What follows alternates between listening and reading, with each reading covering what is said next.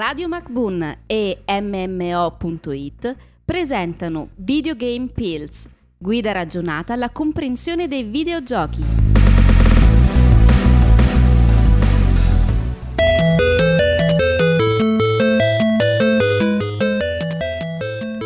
come cavolo faccio ad incastrare i piatti nella lavastoviglie? Non ci stanno, sono davvero troppi. Aspetta, ci penso io. Ho giocato a Tetris.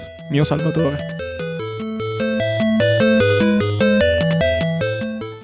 Bentornati dalla cucina di casa Vianello, come avete potuto sentire sapete qual è il vostro gioco di riferimento nel caso non sappiate come posizionare i piatti nella lavastoviglie, sempre che voi abbiate una lavastoviglie, sempre che voi abbiate dei piatti. Esatto.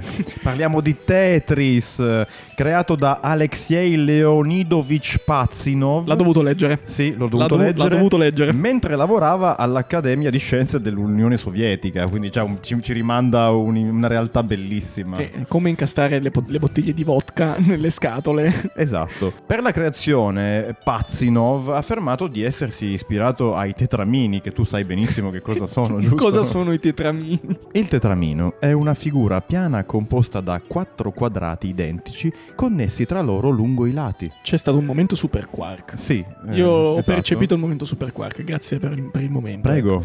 Tetris comunque è stato un gioco che ha davvero formato milioni di videogiocatori, ha fatto sicuramente la storia e ha fatto giocare tutti, letteralmente tutti. Mia madre ha giocato a Tetris. E probabilmente chi l'ha creato non ci ha guadagnato niente perché non lo registrò ai brevetti. un genio. Un genio, Un- sì, però stiamo parlando dell'86, quindi probabilmente non, non ci avrebbe puntato molto su questa No. creazione. Mi dispiace per lui, ma Tetris è stato davvero un gioco che, soprattutto nell'ultimo periodo, anche vedendo un'operazione di marketing della nostalgia, Sì? Tetris è stato riportato molto in auge, è sempre stato molto giocato Sì. ed è sempre, sempre stato rimasterizzato, fatto in diverse salse, Su insomma. tutte le piattaforme Tutte- possibili, tra l'altro. Immaginatevi una piattaforma e Tetris su quella piattaforma esiste. Esatto. Ecco, anche per le nuove PlayStation, per computer, eccetera, ma forse computer, sì, computer ci sono Sì. sicuramente delle versioni, ma sono Beh, molto più diffuse per creato console. su, con- su computer, quindi direi di sì. Ah, assolutamente, che, che gaff. In ogni caso, in alcune console, appunto, sono state fatte Tetris